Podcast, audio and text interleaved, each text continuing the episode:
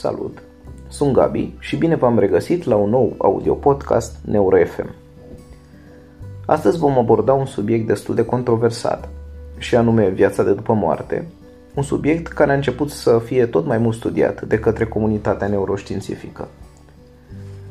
Vom vorbi despre ce procese au loc în creier odată ce inima încetează să mai bată, despre învieri și despre vindecări miraculoase, precum și despre perspectiva oamenilor de știință cu privire la fenomenul morții clinice.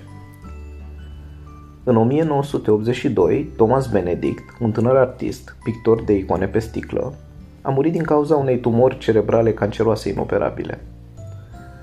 Benedict a refuzat tratamentele cu chimioterapie.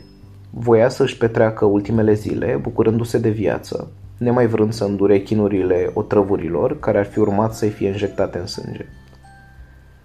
După aproximativ 18 luni de îngrijire paliativă în spital, Benedict s-a trezit într-o dimineață în jurul orei 4.30 cu certitudinea că, în ziua respectivă, avea să moară. Starea lui s-a degradat progresiv și în câteva ore mai târziu, Benedict a intrat în stop cardiorespirator. Pe măsură ce medicii încercau să-l readucă la viață, acesta a avut o experiență în apropierea morții, în urma căreia a povestit cum a fost învăluit de o lumină strălucitoare, unică, frumoasă, pe care a simțit-o ca fiind un simbol al sinelui nostru superior sau al conștiinței. În cartea sa, Călătorie prin lumină și înapoi, Benedict a descris experiența ca fiind una de bucurie și de pace. Nu a fost doar copleșitoare. M-am simțit învăluit în toată dragostea pe care mi-am dorit-o vreodată. Și a fost genul de dragoste care vindecă și regenerează. Benedict a mai descris că simțea o dorință puternică de a comunica și de a călători spre această lumină, care emana dragoste, pace și armonie, în timp ce în jurul lui înotau multe alte suflete umane. Conștiința ei s-a extins și s-a revelat o altfel de existență, o altă formă de a fi, total atemporală, fără trecut, fără prezent sau viitor. Această etapă a conștiinței infinite i-a dezvăluit faptul că moartea nu trebuie privită ca un sfârșit, ci este doar o tranziție către realitatea infinită a ființei, și anume nemurirea. În toată această perioadă, Benedict era mort, cel puțin din punct de vedere clinic. Medicul de la fața locului a declarat că nu avea semne vitale. Nu avea nici oxigen și nici activitate cardiacă. Personalul medical a încercat să îl resusciteze, dar în zadar. La scurt timp după ce medicii au părăsit camera, o asistentă a auzit un scomot puternic. La întoarcere, l-a găsit întins pe podea, încercând să ajungă la fereastră. În mai puțin de trei zile, starea de sănătate a lui Benedict s-a îmbunătățit considerabil, acesta cerând să fie externat din spital. Trei luni mai târziu, în urma analizelor și a scanărilor cerebrale, medicii au constatat cu stupoare că acesta nu mai avea nicio urmă de, tumoră, de tumoare în creier. Medicul lui Benedict a declarat acest eveniment ca fiind un caz de remisie spontană, fenomen cunoscut în mod obișnuit și ca regresie spontană sau vindecarea spontană a unei boli grave. Cu toate acestea, Benedict a ales să definească toată experiența sa ca fiind un miracol. Și nu este singurul care a experimentat sau care a trecut prin astfel de situații. În mod asemănător, Dr. Iban Alexander, profesor de neurologie la Harvard Medical School și autor al cărții autobiografice Dovada lumii de dincolo, a declarat în autobiografia sa că, la început, a fost destul de sceptic cu privire la experiențele în apropierea morții. Cu toate acestea, la data de 10 noiembrie 2008, Alexander a intrat într-o comă profundă din cauza contactării unei forme rare de meningită. În ciuda eforturilor de a-l face bine, Corpul lui Alexander s-a deteriorat rapid pe parcursul celor șapte zile de spitalizare, echipa de medici care îl asistau declarându-se practic neputincioși în fața bolii. Deși aceștia au renunțat la speranța de a-l mai face bine, o săptămână mai târziu, Alexander și-a revenit în mod miraculos din comă. La fel ca Benedict, această experiență în apropierea morții avea să-i schimbe definitiv noțiunile sale despre medicină, despre viață și despre moarte – acesta a descris incidentul său ca fiind enigmatic, transformator și de neimaginat. Alexander a experimentat o conștiință unificată și a fost conștient de existența unei prezențe divine care îl învăluia cu sentimente de dragoste și pace pe tot parcursul comei. În urma acestei întâmplări, Alexander a fost nevoit să schimbe gândurile anterioare despre experiențele din apropierea morții și să încerce să găsească o nouă înțelegere a felului în care sunt procesate ele de către creier, lucruri pe care o să vă invit să-l descoperiți și dumneavoastră citindu-i cartea. În ultimii 20 de ani, domeniul medical a înregistrat din ce în ce mai multe cazuri de astfel de experiențe în apropierea morții, asemănătoare celei lui Benedict și Alexander. Aproximativ unul din 10 pacienți care intră în stop cardiorespirator suferă un astfel de episod. Mai mult, sondaje recente efectuate în Statele Unite, Australia și Germania sugerează că între 4 și 15% din populație a trecut prin experiența unei morți clinice. De exemplu, un studiu din Statele Unite a relatat că aproape 800 de persoane întâmpină o experiență în apropierea morții în fiecare zi. În România nu avem încă date oficiale cu privire la acest fenomen, dar sunt convins că lucrurile se petrec într-un mod destul de asemănător și pe la noi. Diana Di Franco, psihoterapeut holistic și lector universitar în cadrul Centrului American pentru Integrarea Experiențelor Transformative Spiritual, a descris într-un interviu acordat revistei Brain Magazine cum toate aceste experiențe din apropierea morții sunt de obicei resimțite ca fiind mai reale decât viața însăși. Aceasta a constatat existența unui fenomen de accelerare a simțurilor, culorilor și mirosurilor, senzațiile devenind mai vii și mai autentice ca niciodată. Diana Di Franco a declarat că experiențele din apropierea morții nu sunt doar niște simple zboruri fanteziste ale imaginației, ci împărtășesc unele aspecte comune, ca de exemplu lipsa durerii, apariția unei lumini puternice sau alte fenomene vizuale asemănătoare, detașarea de corp și levitarea deasupra acestuia sau chiar zborul prin univers. Acestea ar mai putea include întâlnirea cu cei dragi, indiferent dacă sunt morți sau vii, sau cu ființe spirituale precum îngerii, o amintire plină de afect sau chiar o retrăire a principalelor evenimente ale vieții, atât cele bune cât și cele rele, ca de exemplu relatări de genul mi-a trecut toată viața prin fața ochilor.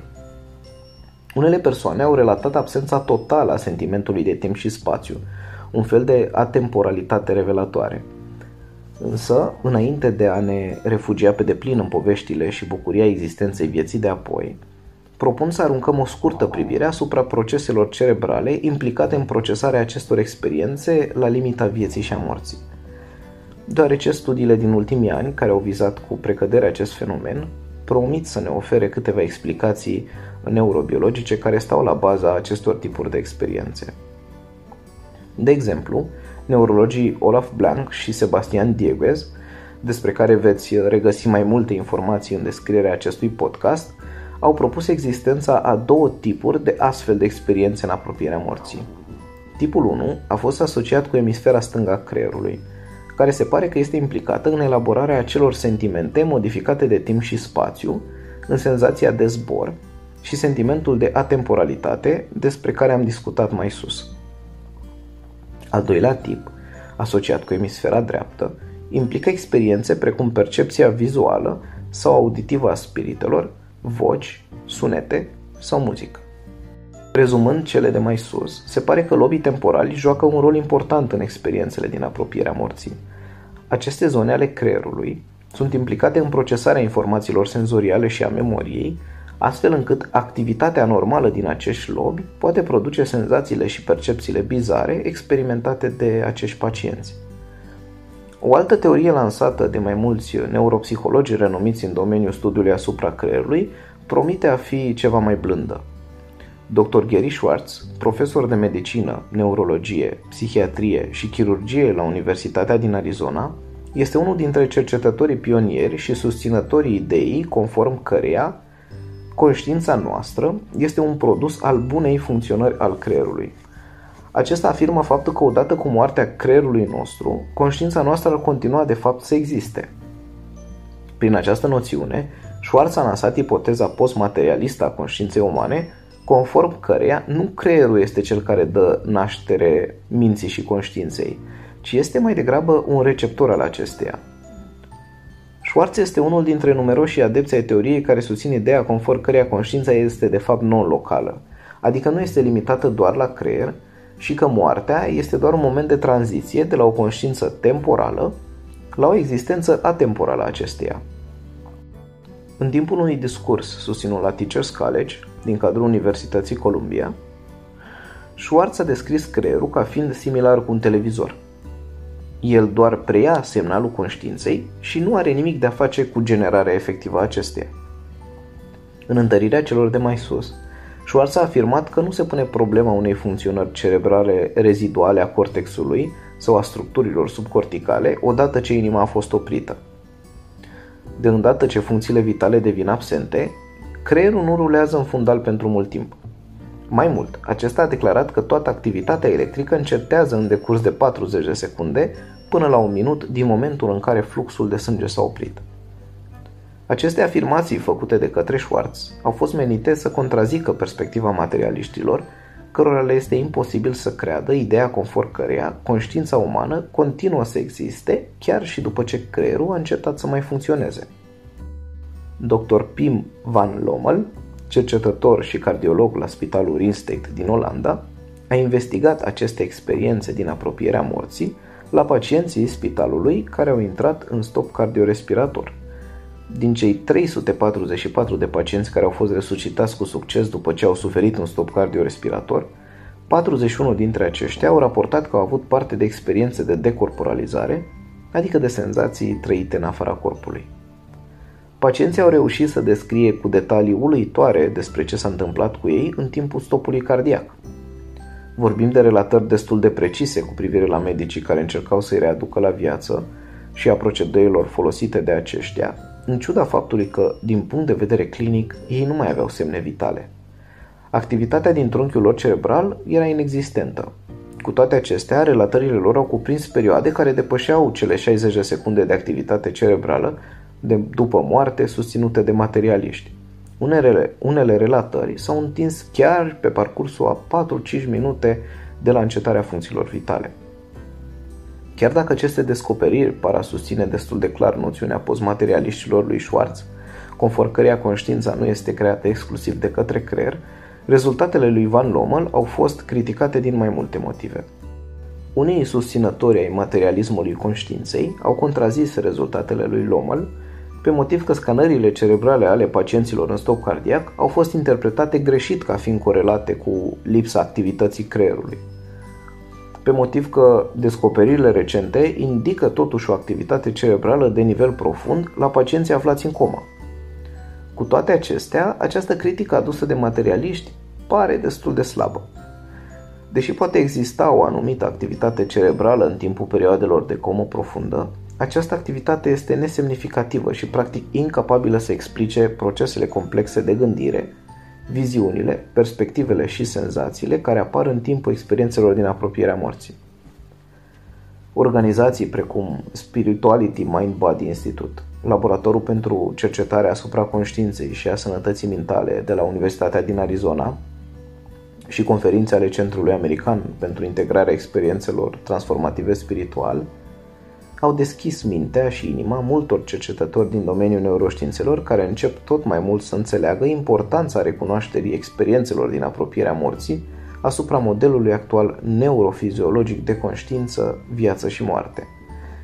Se pare că atât materialiștii cât și postmaterialiștii au un drum lung de parcurs atunci când vine vorba de a înțelege ce se întâmplă atunci când creierul începe să moară. Poate că răspunsul nu este atât de departe de noi și probabil că îl vom găsi mai devreme decât credem. În această viață sau, de ce nu, poate în următoarea. Pe curând!